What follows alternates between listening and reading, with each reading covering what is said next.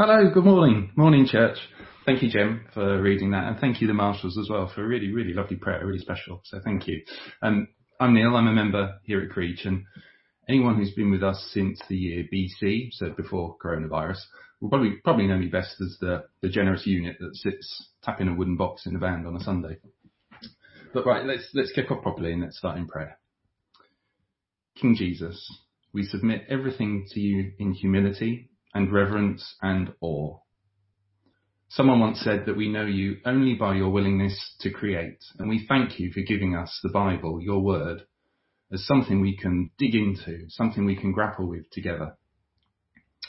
Holy Spirit, draw us near and bring the word of God to life for us today. Speak, Lord, your servants are listening. Amen. Now in the Bible, James tells us that it's good to confess our sins to each other. But I have to admit, I'm not entirely sure what I've done to upset our minister Matt, but there must be something, otherwise why would he hand me the hot potato of a sermon on healing? Here you go, Neil. He says, Acts 3, the healing church. Thanks, Matt. And, um, oh, and I, I've had a look and next week I'm preaching on the question of once saved, always saved. And then I think the week after I'm digging into human sexuality and gender identities. So, um, info penny, eh? But anyway, I think I think healing is a bit of a sensitive topic, probably for two reasons. I think the first is that we all come at it with different expectations. So some of you will believe that God can and wants to heal miraculously today. Others of you might say, no, it doesn't really happen today. Whatever his reasons for healing in biblical times, the Lord no longer interacts with the world like that. And then others of us might be just, oh, I don't know. So we've got different expectations, but we've also had different experiences. Some of you will have seen mind-blowing miracles. So in 2006, after a time of prayer for healing, I saw my wife Ali get up and start running and dancing around having spent five and a half years confined to a wheelchair. It was unbelievable.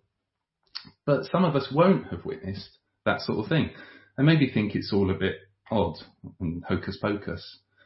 Or we've been desperately wanting to see profound healing for someone in our lives, yet all we've ever observed is painful decay.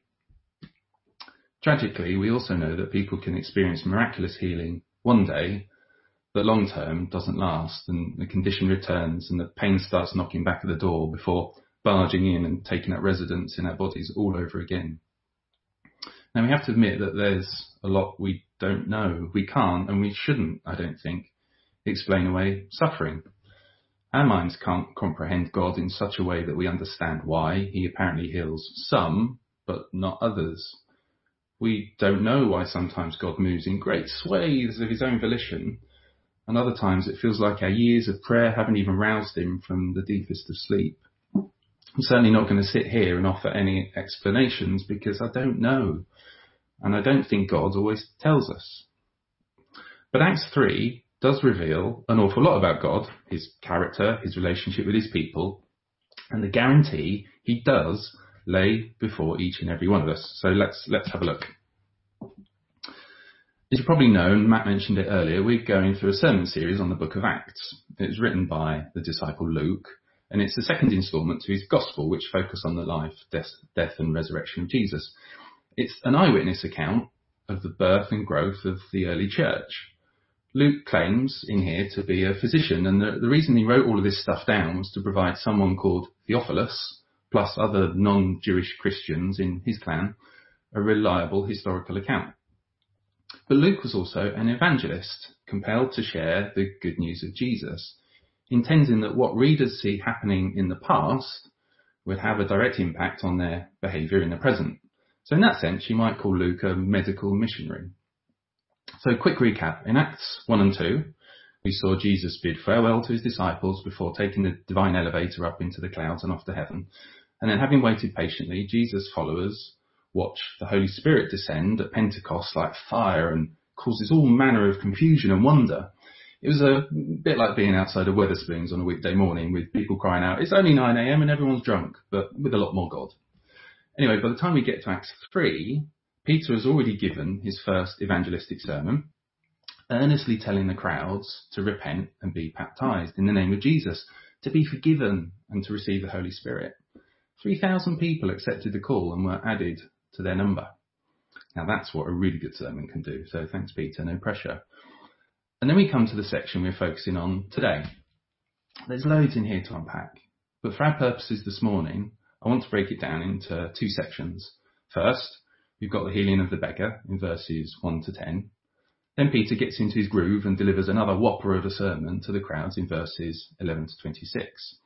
They're helpfully divided up in my Bible by a subheading, but rather than two separate consecutive steps moving us closer to the crescendo of Acts, I want us to see that both these parts of the story are intrinsically shackled together. So we need to understand one in order to fully appreciate the other. So let's let's start with the healing. Now, verse one, Peter and John are heading to the temple for prayers at three in the afternoon. This means that they're still observing the Jewish custom of attending three prayer times over the day, 9 a.m., 3 p.m., and then sunset. So they were still mingling as part of the devout communities of both the Jews and the Gentiles, the non-Jews, orientating themselves around the implications of Jesus and getting used to the idea that the Holy Spirit, once reserved in the Old Testament for specific people to fulfill specific tasks, was now poured out for all believers. Where we've got the benefit of hindsight, we know how the um, we know how the biblical story ends. They were on the frontier of something very, very new indeed.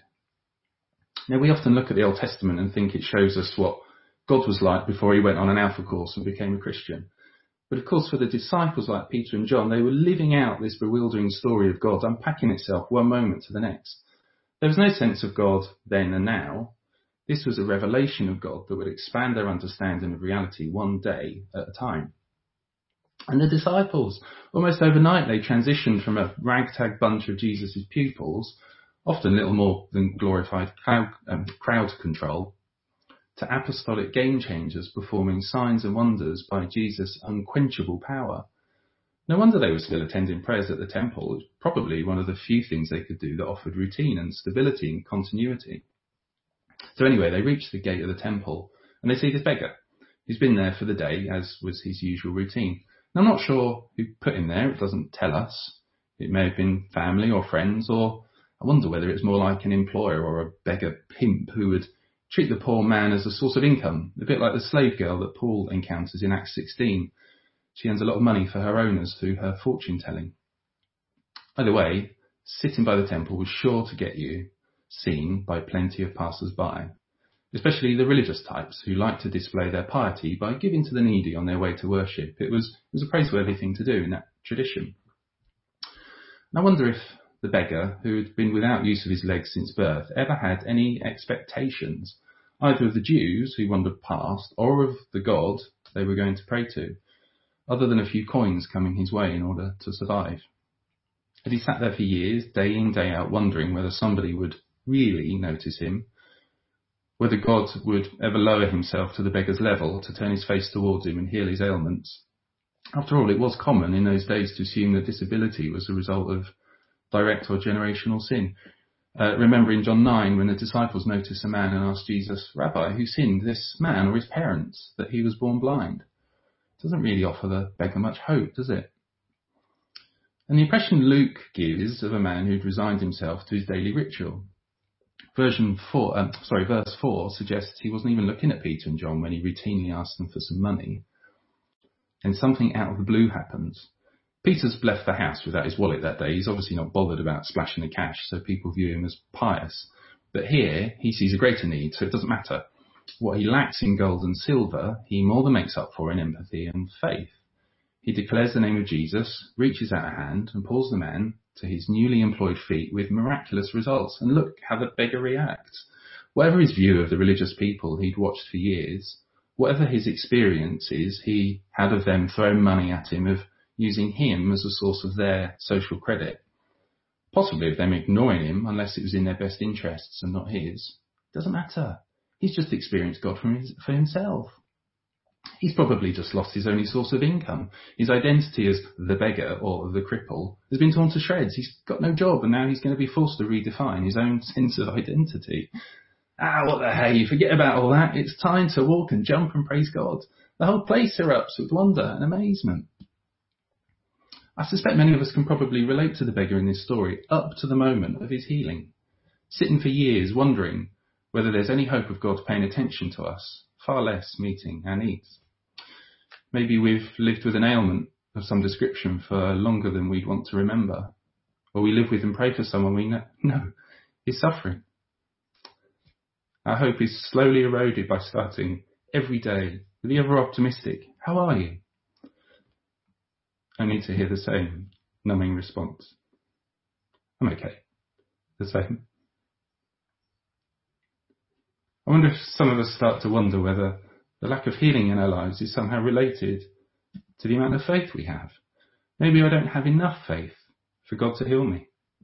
I think that God probably could do it, but maybe He doesn't want to, at least until my faith has grown. Maybe I'm not believing it hard enough for it to work. If that's you, I want to say emphatically, here and now, it's a lie. Don't believe it. It's absolute baloney. I mean it. God's healing is not hindered or prevented by a lack of faith. You see it here. The beggar only expected silver or gold, but what he received was the grace of Jesus' full and unquestionable healing. Telling someone they need greater faith in order to bring about healing causes such heartache for those who remain unhealed. It tries to replace the rich, mysterious will of God with something weak and esoteric, this sort of formula, as if he's predictable that way. I knew someone at a previous church who had lived with a pervasive, debilitating illness for years, and she was once told by a well-meaning but misguided Christian at her house group that essentially she lacked enough faith to be healed. And you know what? After that comment, the young lady faced every day not only with physical pain, but now with the added burden of condemnation and guilt for possessing inadequate levels of faith she needed to be healed. That one remark also challenged her understanding of God as being someone unfailingly compassionate and unconditionally loving. It was so damaging. Now it's true, the Bible does give us some very definite examples of Jesus withholding his miraculous power in certain circumstances. But it typically appears to be in scenarios where there's active unbelief going on, rather than uncertainty about whether God is God, whether he's capable of healing, and or whether he chooses to heal. Here in Acts, we don't know how much faith the beggar had, if any, but we do see the faith of Peter in spades. So at the very least, this passage shows us that trusting the capability of Jesus to heal is enough for healing to take place, and that faith will be present in the prayer, if not so much in the prayee. The very act of genuine prayer is itself a step of faith. As Gerard Kelly says, we know that godly dissatisfaction has a role to play in our growth. There is a hunger inherent in the life of prayer without which it has no power. I'll say that again. We know that godly dissatisfaction has a role to play in our growth. There is a hunger inherent in the life of prayer without which it has no power.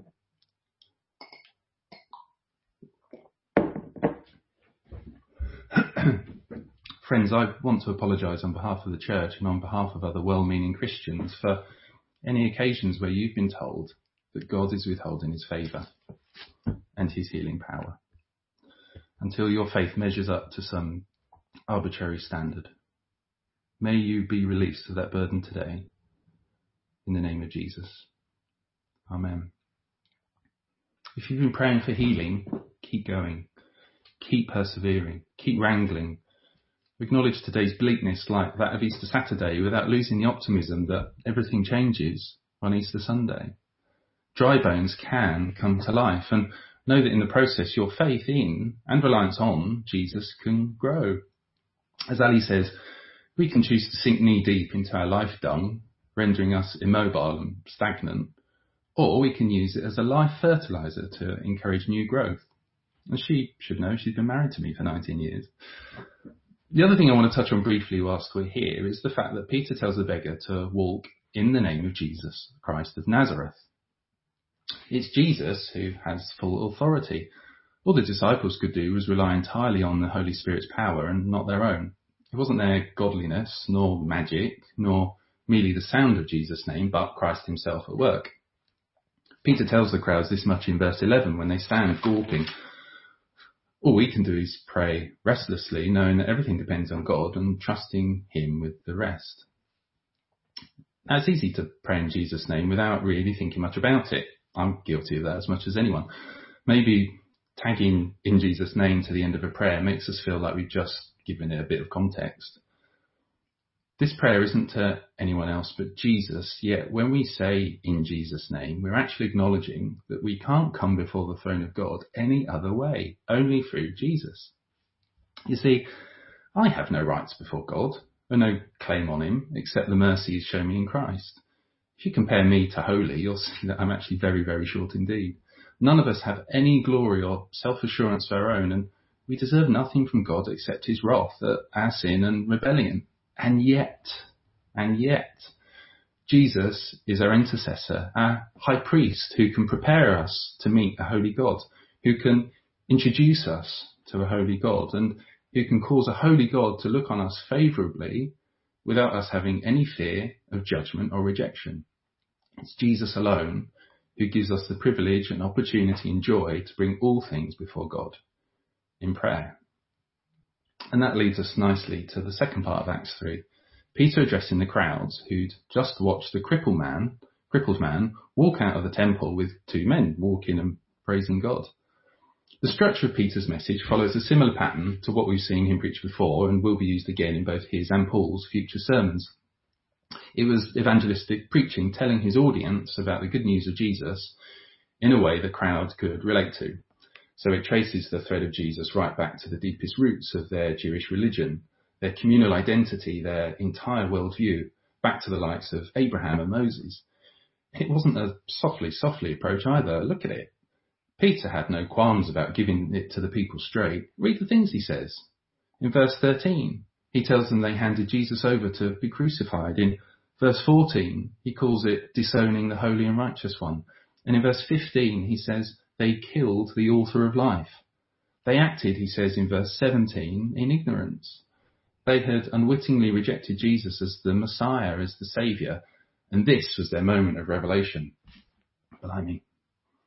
Face it, he tells them, your situation is dire, and now's the time to repent, to turn back from your wicked ways and once more face towards God in order to have your sins wiped out and to be refreshed by the Lord. Earlier I suggested Peter's message here and the beggar's healing that came before it were entwined. The healing was more than a convenient opportunity for Peter to bash the crowds over the head with a guilt hammer, letting the focus of the story slowly move on, and his, his wife. Now there was no Hebrew term for body, and in New Testament times they never regarded the physical body as having a reality all of its own, separate from the mind or the soul, which meant the concept of health in that culture included not just physical well-being, but things like life, blessedness, holiness and maturity. It was actually the emergence of Greek philosophy that started to change things. So the likes of Socrates, Plato, Aristotle, all, in some way, championed what's called uh, a mind-body dualism, the idea that there are two separate entities made of different substances. And we see it in Paul's writings, for example, when he encourages the early Christians to keep themselves physically pure instead of doing the sort of stuff they'd see going on around them in the prevailing culture. Because back then it was common for people to think they could do what they like with their bodies because it wasn't going to influence what happened to their souls. The former could be naughtily promiscuous now, whilst the latter would remain nicely preserved for the future. So how does that act relate to Acts 3? Well, the fact Luke's telling of this scene starts with the physical healing of the crippled man's feet, but doesn't conclude until the gospel is preached and restoration is promised, reminds us that God is interested in the whole person, not just either the body or the mind or the soul, but the whole lot. And throughout his writing, Luke does show us that Jesus heals. He is interested in repairing our health. Jesus does want to deal with our ailments. He does want to free us from negative labels and a damaged self-identity.